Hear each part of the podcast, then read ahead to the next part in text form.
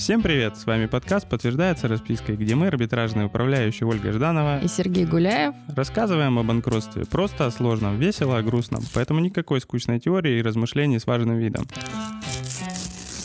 Всем привет! С вами снова наш подкаст «Подтверждается распиской». Сегодня мы хотели бы пообсуждать такую, с одной стороны, сугубо, наверное, юридическую историю, а с другой стороны, сугубо практическую.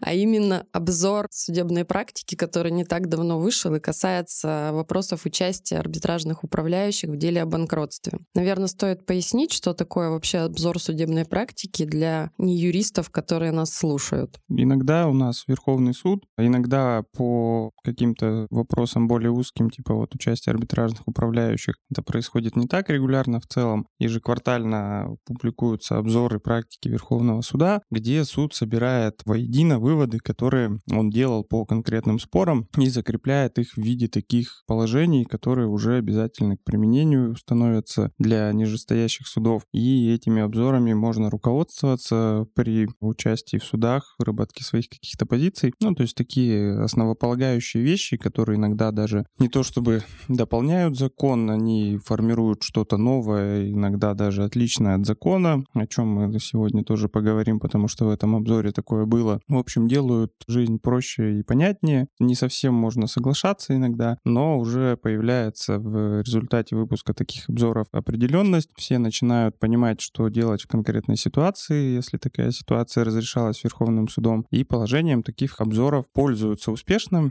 И вот э, Верховный суд у нас добрался до деятельности арбитражных управляющих в делах о банкротстве и обобщил на 30 с лишним пунктов разных аспектов деятельности управляющих. И теперь это становится такой маленькой настольной энциклопедией для арбитражного управляющего, что и как и когда делать, и на что в каких ситуациях можно рассчитывать однозначно. Да, но я думаю, что это становится энциклопедией не только для арбитражного управляющего, так как касается, в общем-то, всех участников процесса. И надо понимать, что после того, как обзор вышел, уже, да, суды к этому всему прислушиваются и игнорировать данный обзор не могут. То есть, потому что Верховный суд, по сути, выбирает некие позиции и говорит, что, ну, теперь будем делать вот так, да, и приходит к каким-то выводам. Но давайте, наверное, перейдем к самому обзору. С какого пункта начнем? Я думаю, что тут есть какие-то такие сугубо специфические штуки, которые, наверное, нет смысла обсуждать в каком-то таком общем поле, а есть вещи, которые, наверное, часто возникают и касаются. Ну, я думаю, мы начнем в хронологическом порядке, но да, действительно, с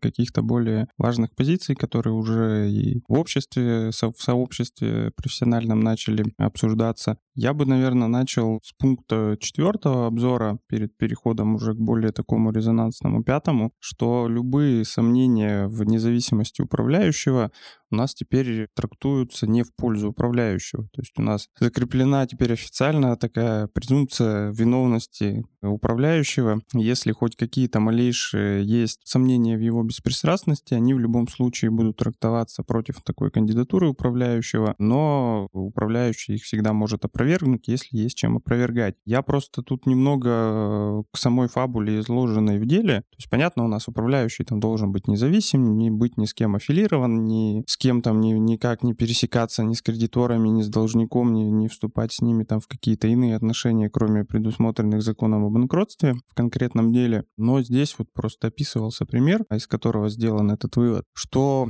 управляющий в одной из процедур предлагалась кандидатура, которая является внешним управляющим кредитора, который также э, включается в реестр к этому должнику. Я вот думал, уже так никто, конечно, не делает, но дело достаточно свежее, дошло до Верховного суда, попало в обзор практики, вот в этот новый. То есть кто-то до сих пор пытается, являясь управляющим кредитора, обанкротить какого-то должника и предложить э, свою же кандидатуру в это дело и надеяться на то, что он будет утвержден и к нему нему не возникнет никаких претензий. Ну да, тут э, я на самом деле тоже удивилась попаданию данного случая в обзор, потому что ну здесь э, как бы прямая зависимость должника от кредитора, который быть не должно, и вообще странно, что возник какой-то спор по этому поводу, потому что о чем тут можно вообще в принципе спорить. Поинтереснее, наверное, второй случай, который рассматривается в обзоре, когда в качестве управляющего, ну, скажем так, я так понимаю, не вдаваясь в подробности, видимо, пытались вести контролирующие контролируемое банкротство. Было подано заявление о банкротстве должника, и долг э, чуть-чуть превышал э, нижний порог, да, там 310 тысяч было. Сразу же следом заявился кредитор, э, у которого сумма долга составляла 1,2 миллиарда. Естественно, этот кредитор выкупил требования и попытался назначить свою кандидатуру. И здесь, собственно, пытались возражать, пытались отстаивать кандидатуру, предложенную первым кредитором. Ну, в общем-то, Верховный суд высказался по этому поводу, что здесь поведение должника, очевидно, скажем так, было недобросовестным и усматривается некий сговор э, вот с этим первым кредитором и должником, и поэтому кандидатура, предложенная первым кредитором, э, утверждена быть не может. В целом, это пункт достаточно такой уже устоявшийся. Эти все позиции, они давным-давно озвучены. Нельзя быть заинтересованной стороной по отношению к кому-либо в деле о банкротстве. И странно, что до сих пор пытаются какие-то такие случаи протаскивать, хотя уже все понятно. И вот Верховный суд, видимо, лишний раз решил об этом напомнить. Ну, перейдем, наверное, к пункту пятому, который такой уже достаточно интересный именно для арбитражных управляющих, ну и для кредиторов в том числе, что само по себе только назначение одним и тем же кредитором одного и того же управляющего в несколько процедур, оно как раз-таки не свидетельствует о наличии какой-либо заинтересованности между таким кредитором и управляющим. И это прям, я считаю, такое одно из самых позитивных разъяснений, которое содержится в этом обзоре потому что одно самое, наверное, частое основание для... Потому что достали. Потому что достали, потому что бесят. Да. Самое частое основание для жалобы — это то, что вы посмотрите, посмотрите, этот кредитор с этим управляющим уже тут десяток процедур вместе прошли, они явно действуют в интересах друг друга, и поэтому нельзя утверждать такого управляющего в процедуру, он будет действовать в интересах только одного кредитора, потому что вот такие вот они давние друзья уже давно-давно вместе работают. Ну и вот, слава богу, Верховный суд решил сказать, что нет, нет наличие каких-то пересекающихся кредиторов и управляющих в одной процедуре, это не является заинтересованностью, потому что выбор такого управляющего кредитором обуславливается только доверием к профессиональному опыту управляющего, который кредитор заметил в предыдущих делах. И это, как по мне, прям, ну, вот такое для всех сторон очень э, выигрышная позиция Верховного суда, потому что, ну, я не знаю, даже на бытовом уровне логики если тут отбросить какие-то высокие категории заинтересованности в делах о банкротстве, ну, у, у каждого, наверное, человека есть какой-то бытовой круг проверенных людей, там, я не знаю,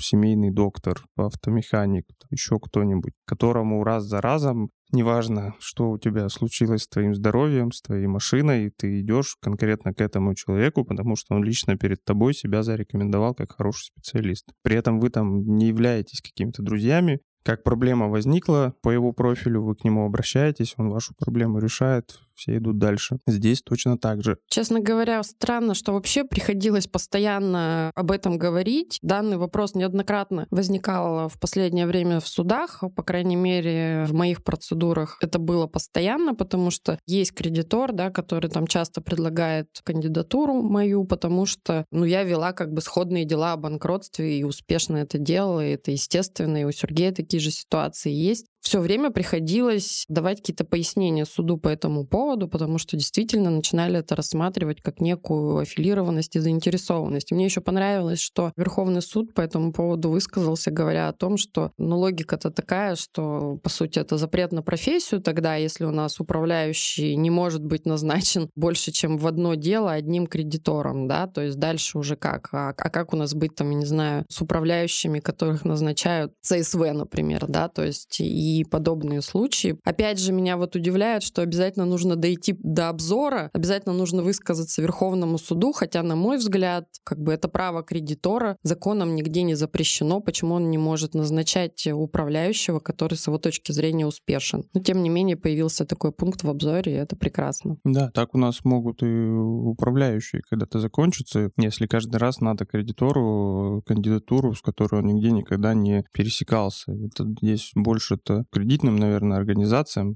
сложности могли бы возникать, потому что, ну, где у нас процедура, где нет Сбербанка, я не знаю, это процентов 20, наверное, процедур от общего количества, где нет какого-нибудь там Сбербанка, ВТБ, Альфа-банка там и прочих кредитных крупных организаций, у которых море должников, море процедур банкротства, им на каждую надо подобрать отдельного управляющего, где бы он никогда с ним не пересекался. Но это странная позиция была, и слава богу, что вот ее исправили. Не, не то, что исправили, а сказали, что это нормально, что так может быть. И это стимул для управляющих, как по мне, мы уже в своем канале писали такую мысль, что управляющий э, может хорошо себя зарекомендовать в одной процедуре перед крупным каким-то кредитором, и потом этот кредитор будет уже, помня о том, что есть э, в каком-то, не знаю, если еще по региональному принципу исходить, что вот у него там есть должник в таком-то регионе, а там же есть такой вот управляющий, который в прошлый раз так классно отработал, там вернул все деньги, почему бы не назначить его еще раз? И здесь это должно заставлять управляющих себя максимально хорошо проявлять перед кредиторами и зарекомендовывать себя, чтобы в дальнейшем тоже получать э, работу. А, ну тут еще, наверное, можно сказать про то, что существуют не, не то чтобы специализации конкретные управляющих, но я не знаю, если управляющий поработал на какой-то категории предприятий, у которых есть какой-то специфический кредитор, я не знаю, крупный дистрибьютор какой-нибудь, какого-нибудь оборудования специфичного, и который потом своих распространителей банкротит, если они с ним не рассчитываются. И понятно, что если речь идет о каком-то специализированном, специфичном производстве, управляющий, который уже позанимался такими предприятиями, ему будет проще в дальнейшем вести процедуру такого банкротства. Поэтому, опять же, одни плюсы от того, что кредиторы могут выбирать э, управляющих в несколько процедур одних и тех же, которые уже им знакомы и понятны. Ну, я бы, наверное, сейчас перешла к пункту, который мне кажется одним из самых интересных в обзоре. Это пункт 10, который, по сути, вообще у нас вводит некий какой-то новый порядок банкротства граждан. Здесь говорится о том, что если дело о банкротстве гражданина возбуждено по его заявлению, да, то есть если гражданин сам обратился с заявлением о своем банкротстве, но при этом не представил кандидатуру финансового управляющего, и кандидатура данная не была впоследствии, скажем так, найдена, то суд может завершить процедуру банкротства такого должника. Мы в одном из наших предыдущих выпусках как раз с Сергеем рассуждали на тему того, что такое прекращение да, процедуры банкротства и что такое завершение. Я напомню, что завершение процедуры банкротства подразумевает под собой освобождение от долгов. Да? То есть это, по сути, проводится процедура банкротства без финансового управляющего. Далее в в обзоре расписывается, в общем-то, порядок, да, как это происходит. То есть сначала суд пытается найти, в общем, кандидатуру финансового управляющего путем направления запросов в СРО,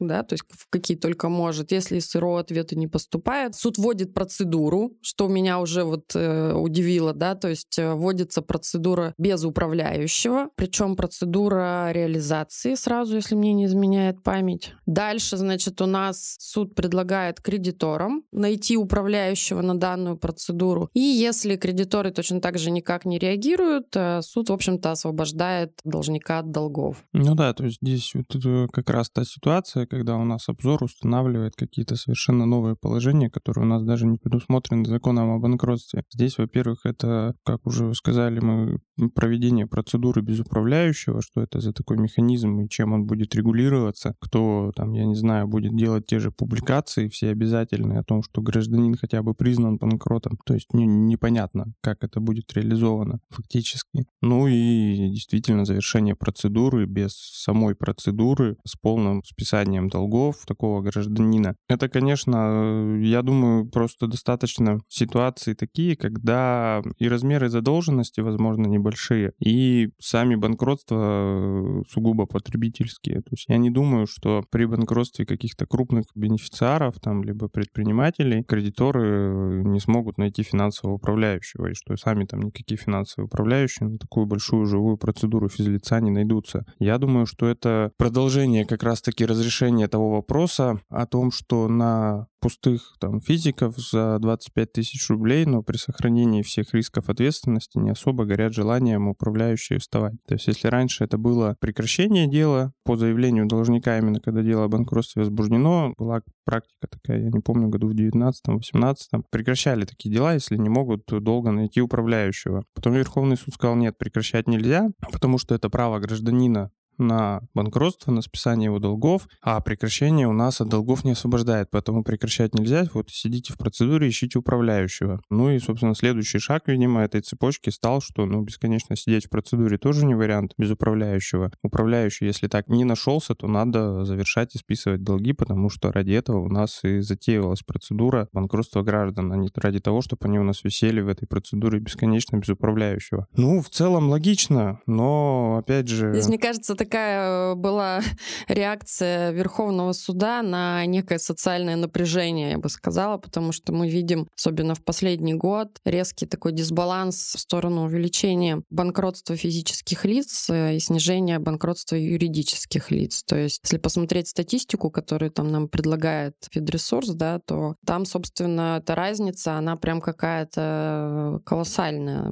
между юридическими и физическими лицами. То есть, если в физических лицах какого-то такого роста значительного не происходит, то по банкротствам физиков прям всплеск. И это именно, видимо, как раз связано с небольшими задолженностями по потребительским кредитам. И здесь, ну, Верховный суд взял и просто так своей выполнил некую регуляторную функцию и придумал вот такой вот выход. Ну, возможно, если я думаю, что в этом есть действительно какая-то доля логики, если ни кредиторам, никому, кроме самого должника, процедура неинтересна, то, видимо, почему бы его не освободить от долгов, не анализируя ни состав его имущества, не делая никакие обязательные, скажем так, мероприятия, какие обычно проводятся в процедуре. Я думаю, может быть, это, не знаю даже, как это может соотнестись с внесудебным банкротством, которое, ну, фактически такую же процедуру там из себя заявительную представляет, подал заявление, там прошло какое-то определенное количество времени, долги списались. Здесь формально происходит то же самое. Должник подал сам на себя заявление, никто у него из управляющих не вызвался, суд процедуру завершил, долги списал. Как это будет соотноситься вот с этим, пока непонятно. Посмотрим, буду, будет ли это вообще какой-то частой ситуацией. Мне кажется, нет. Потому что я, собственно, уже говорил, кому интересны должники никогда точно брошенными не останутся. Слушай, а мне кажется, что это как раз-таки будет э, нередкой ситуацией. Просто мы с тобой не работаем обычно по таким банкротствам, и я думаю, их очень много. Вот эти истории, когда они хотят э, управляющие за 3 копейки копейки как бы вставать на процедуру. Я думаю, что это совершенно не редкость. А под внесудебные они не подходят, потому что там тоже есть определенные свои условия. И это, на мой взгляд, опять же, лишний звоночек к тому, что, ну, значит, что-то у нас не урегулировано в законодательстве, раз вот не работает, да, то есть э, вопросы, опять же, к стоимости процедуры, либо к тому, как был принят этот закон по внесудебному, да, банкротству. Ну, здесь, я думаю, основной вопрос даже к ответственности управляющих, составляющих, которые никак не варьируются от того, ведешь ли ты там многомиллиардного э, должника юридическое лицо с кучей споров и всего, и взял ты пустого физика. Просроченная публикация на ФРСБ там и там будет стоить 25 тысяч рублей управляющему. А здесь у него все вознаграждение эти 25 тысяч рублей составляет, поэтому я думаю, здесь надо комплексно подходить к решению этого вопроса и главу о банкротстве физиков править и с ответственностью что-то делать. Но вот такой вот выход появился, и действительно действительно, я не так, наверное, выразился, не то, что это будет э, не рабочее какое-то, не распространенное, но я не думаю, что это будут какие-то резонансные случаи, что у нас там возникнет какой-то внезапный олигарх, который решил обанкротиться, не нашел управляющего, ему все списали. Без участия кредиторов, проведения процедуры. Наверное, так это будет. Я думаю, что это такая история на заметочку как раз тем лицам, которые попали в тяжелую ситуацию, у них нет денег на юристов, они не попадают под эту вот категорию внесудебного банкротства, и их там одолевают коллекторы, но банки, кстати, вот э, на них не подают сами заявления об их банкротстве, потому что им это не сильно интересно. Они будут лучше долбить до бесконечности или просто уступят их долг как бы коллекторам. И вот я думаю, что как раз для такой категории должников эти разъяснения и придумали. Ну, я бы на несколько пунктов назад откатился дальше, если идти вкратце. А опять же, у нас Верховный суд сказал, что при введении банкротства в отношении ликвидируемого должника у нас кредиторы не лишаются права выбора конкурсного управляющего. То есть э, банкротство ликвидируемого должника у нас чем отличается от обычного, что там нету процедуры наблюдения. То есть если у нас общество находится в стадии ликвидации, а уйти в стадию ликвидации — это просто принять решение и подать документы в налоговую, и вот ты уже ликвидируемый должник,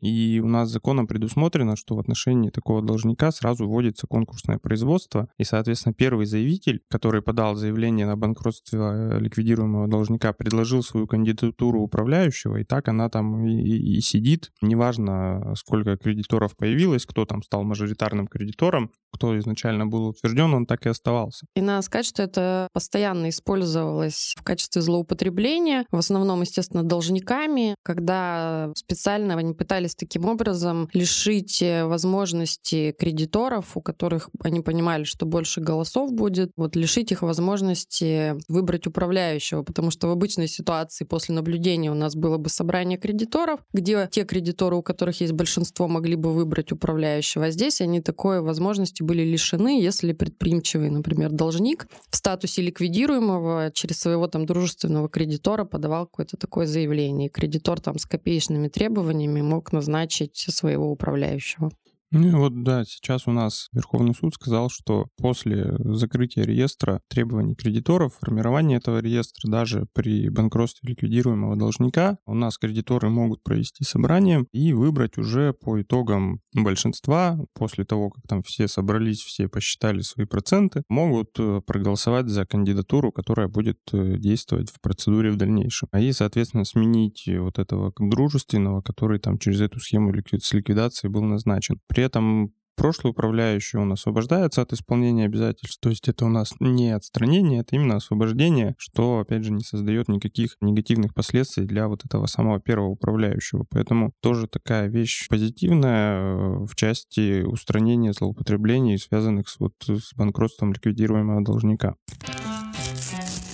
Так, ну я бы хотела еще, наверное, поговорить про пункт 12 обзора, который вводит опять тоже новый какой-то механизм, упрощает жизнь управляющим, но опять же после того, как ее до этого зачем-то усложнили. То есть некоторое время назад у нас почему-то сведения, которые раньше управляющие получали из э, ЗАГСа э, на основании своего запроса, да, после введения процедуры в отношении должника, эти сведения сделали закрытыми, указали на то, что теперь данные сведения могут предоставляться только по запросу из суда. И дальше вот начиналась эта процедура, то есть уже все как бы понимали, что эти сведения должны быть представлены, но зачем-то управляющему нужно было подавать ходатайство в суд об истребовании вот этих данных из органов ЗАГС. И теперь Верховный суд указал на то, что, собственно, суд может при введении процедуры уже в своем определении указать на истребование данных сведений. Прекрасно, только один вопрос возникает у меня, зачем вообще вы тогда вводите вводили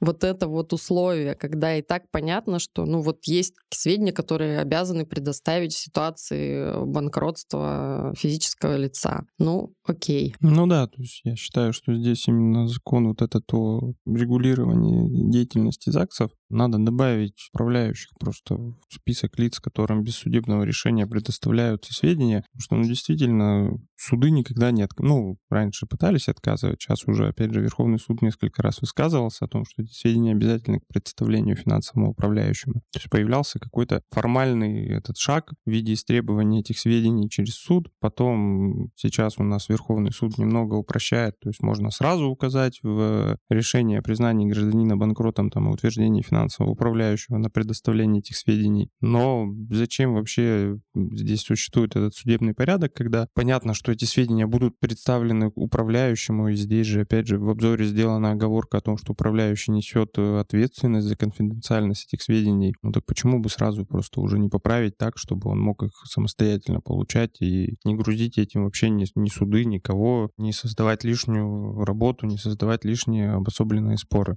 Ну вот, может быть, когда-то и до этого дойдет, как видно, Верховный суд уже пытается отрегулировать и эту процедуру, Поэтому, может быть, когда-то и будут управляющим уже напрямую эти сведения предоставлять.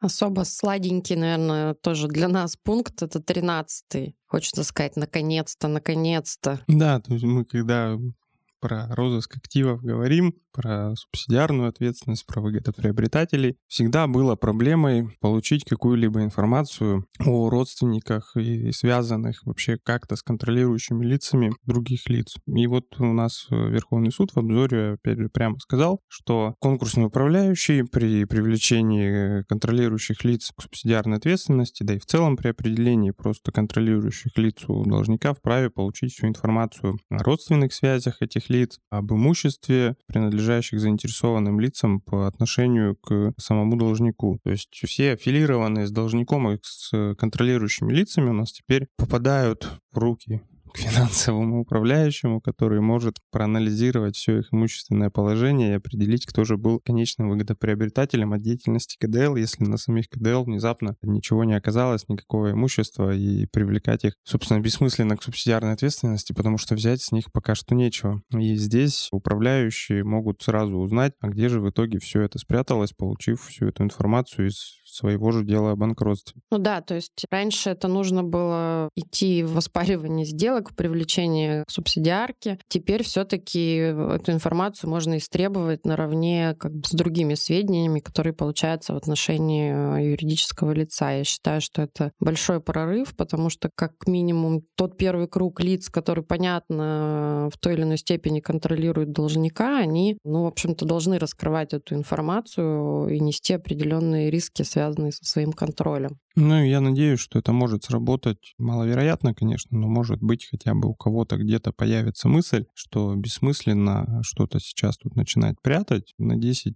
цепочек перекидывать, потому что сразу же непосредственно в этой же процедуре управляющий получит доступ ко всей этой информации, и как бы что-то куда-то перепродавать срочно в преддверии банкротства, оно уже не сильно поможет, потому что все эти сведения станут доступными э, конкурсному управляющему сразу после введения процедуры конкурсного производства. Не думаю, конечно, конечно, что это прям так всех остановит, но, возможно, хоть кто-то где-то уже задумается и придумает какую-нибудь новую схему по выводу активов. То есть у тебя нет веры в людей? Да, нет, конечно. Думаешь, что на любое действие будет найдено противодействие? Да, конечно, я вон по этому пункту десятому-то, когда мы обсуждали, я что сразу же сказал, что точно кто-нибудь найдется, кто попытается перехватывать согласие управляющих, чтобы они их отзывали и не вставали на процедуру, чтобы так управляющий не возник и просто без исследования положений, финансового положения должника дело завершили. Вот я уверен, кто-нибудь тогда попробует. Не знаю, насколько получится, но точно будут такие умельцы. Ну и здесь тоже начнут что-нибудь ну, придумывать. опять, Сергей, ну, ну что, что началось опять? Вот зачем ты это делаешь? Дальше мы бы, наверное, перейдем к также заинтересовавшему нас 20 пункту этого обзора о том, что не должна допускаться передача привлеченным лицам такого объема полномочий, которые полностью приводит к замещению как бы, функционала конкурсного управляющего в процедуре. Тоже такой достаточно логичный, как по моему мнению, очевидный вывод. Но я вот со стороны смотрел на некоторые процедуры, мы просто как-то не знаю, мы дурачки, может быть, и сами все работаем, работаем, но вот на некоторые процедуры смотришь, и управляющий-то там, я не знаю, только вот он назначился судом, и как давай привлекать всех, привлек юристов, они у него там занимаются э, всеми судами, привлек каких-нибудь кладовщиков, которые ему ведут инвентаризацию, привлек бухгалтерию, привлек организатора торгов, всех-всех-всех привлек, просто там еще какие-то помощники у него существуют, которые текущую деятельность там всю ведут, договорами распоряжаются там и прочим, и прочим. И управляющий просто как бы существует над этим, над всем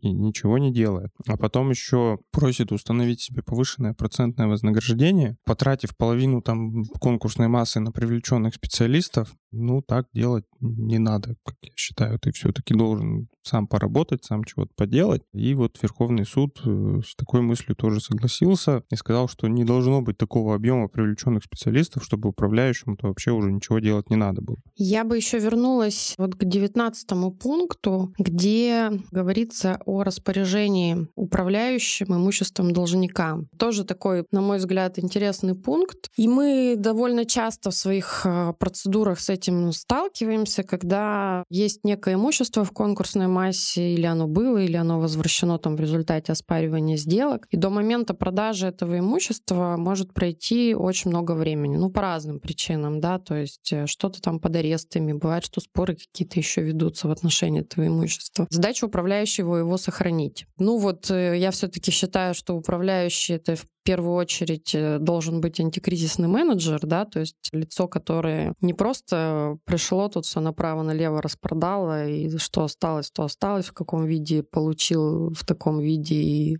сбагрил. Мне все-таки кажется, что настоящий, правильный, добросовестный управляющий, он все-таки должен как-то попытаться это имущество продать подороже, в каком-то наиболее удобоваримом состоянии, и если он не может его быстро продать, то каким-то образом использовать, чтобы это тоже приносило прибыль, либо сохранялось. Здесь рассматривается интересная ситуация, где некое имущество было передано в управление некому комбинату, да, и этот комбинат его продолжал как бы использовать, эксплуатировать и в наблюдении, и в конкурсном производстве. И Верховный суд сказал о том, что да, управляющий может распоряжаться имуществом, собственно, так, как э, считает нужным с целью его сохранения и пополнения конкурсной массы, но конкретно в данном случае действия управляющего не были признаны добросовестными, потому что имущество эксплуатировалось, но никакого дохода в конкурсную массу при этом не шло. Ну да, здесь опять же могут пресекаться какие-то злоупотребления таким выводом Верховного суда, потому что, опять же, частые споры начинаются с какими-нибудь там обиженными бенефициарами, или не совсем удовлетворенными кредиторами о порядке использования этого имущества, и часто на управляющих могут давить там теми же убытками или еще чем-нибудь, если считают, что он как-то неправильно там до момента реализации использует имущество должника. То есть если это сдача в аренду, даже могут начинаться там споры по рыночности этой аренды, могут говорить, что управляющий там дешево сдал там или еще что-нибудь. Вообще а надо было ли сдавать, а надо было ли там охранять, там продолжать деятельность, еще что-нибудь. И все с разных сторон пытались управляющему сказать, как лучше с этим имуществом быть. И вот опять же Верховный суд сказал, что управляющий сам решает. Ну и если чего-то прям очевидно плохого не случается с имуществом, то все на это воля управляющего. И не нужно здесь на него жаловаться постоянно, что он что-то не так с этим делает, он э, им распоряжается снижается. Поэтому, я думаю, это может тоже здесь сократить, опять же, поток э, жалоб и давления на управляющих по распоряжению имуществом, которое у должника в собственности есть.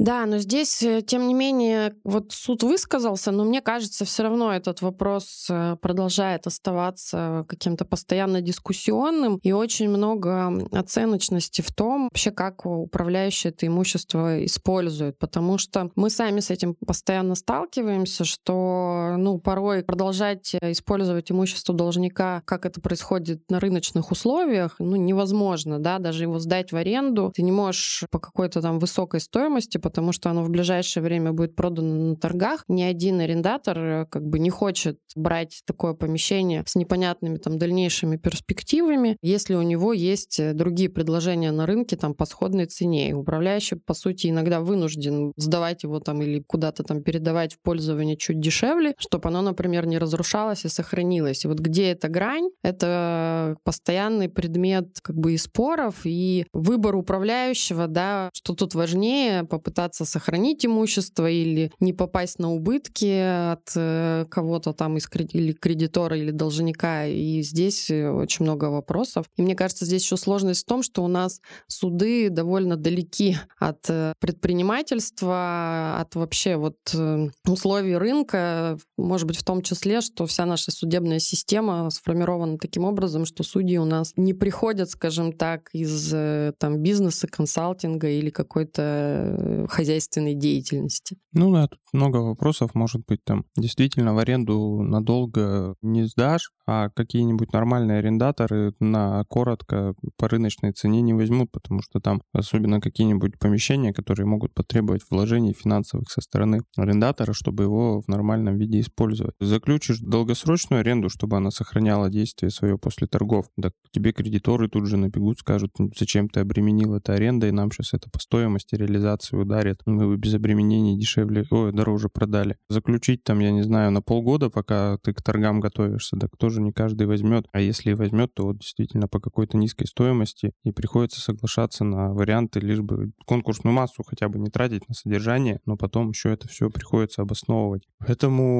надеюсь, что это станет каким-то хоть небольшим шагом к разрешению всех этих разногласий, но полностью их, может быть, и не исключит. Мне особенно нравятся эти наши прекрасные должники, когда ты бьешься сначала, чтобы это имущество разыскать, потом ты, значит, бьешься пару лет за то, чтобы его вообще вернуть в конкурсную массу, оспариваешь там эти сделки, которые должник заключил. Наконец-то в конкурсную массу возвращаешь. Лично у меня потом вот как бы вполне себе живой случай, куча жалоб. Так, вот э, вы вернули имущество в конкурсную массу. Как вы его используете? Почему оно у вас до сих пор в аренду не сдано? Что вообще происходит? И жалобы эти поступают от должника. Думаешь, ну, как вообще это? Он же его не просто так прятал, он же заинтересован, чтобы имущество было сохранено. Вот он его прятал-прятал, а его нашли. Но вот он продолжает, как такой добротный хозяин, следить за этим имуществом.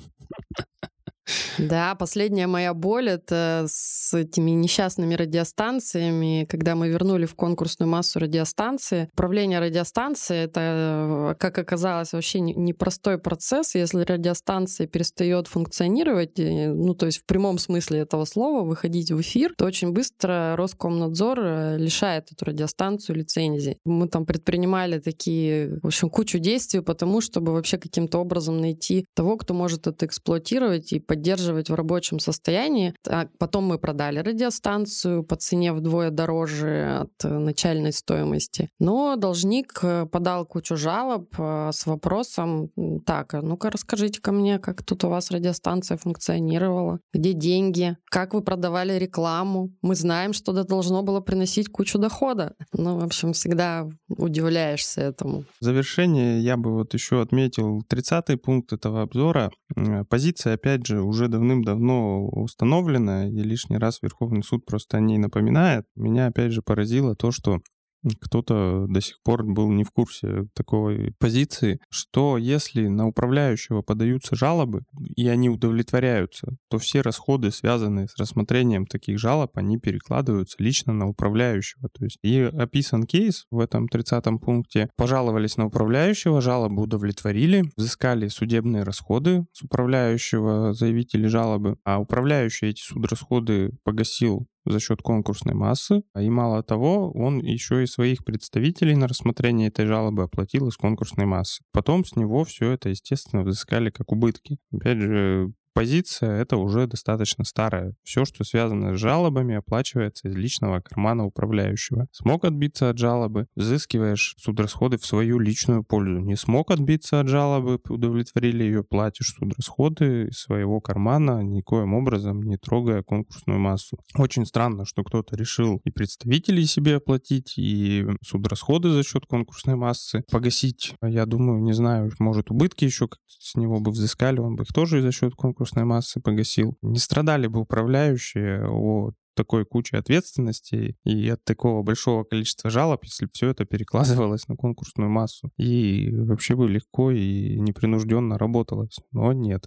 так это не работает. Все, что связано с жалобами, оно ложится непосредственно уже на карман финансового управляющего. Ну, еще буквально пару слов а, про пункт, который наконец-то тоже закрепил то, что, в принципе, суды в основном и так применяли, но все же были отдельные дела, когда сталкивались мы с тем, что управляющего дисквалифицировали за какие-то незначительные нарушения там, в связи с их повторностью. Вот, наконец-то, Верховный суд сказал, что нет, скажем так, регулируя несовершенство нормы закона, которые в свое время приняли без каких-то там оговорок и ограничений, да, то есть повторное есть нарушение, пожалуйста, все, управляющий дисквалифицируется. И суды вынуждены были как-то этот вопрос э, разрешать уже там в судебных заседаниях, но всегда Росреестр, значит, э, везде с этой повторностью, хоть там за публикацию какую-то на два дня просроченную, хоть за какие-то там серьезные правонарушения. Здесь Верховный суд наконец-то сказал, что если нарушения незначительные, то, в общем-то, управляющий не подлежит э, дисквалификации, отстранению и вот всех, всем, всем этим последствиям.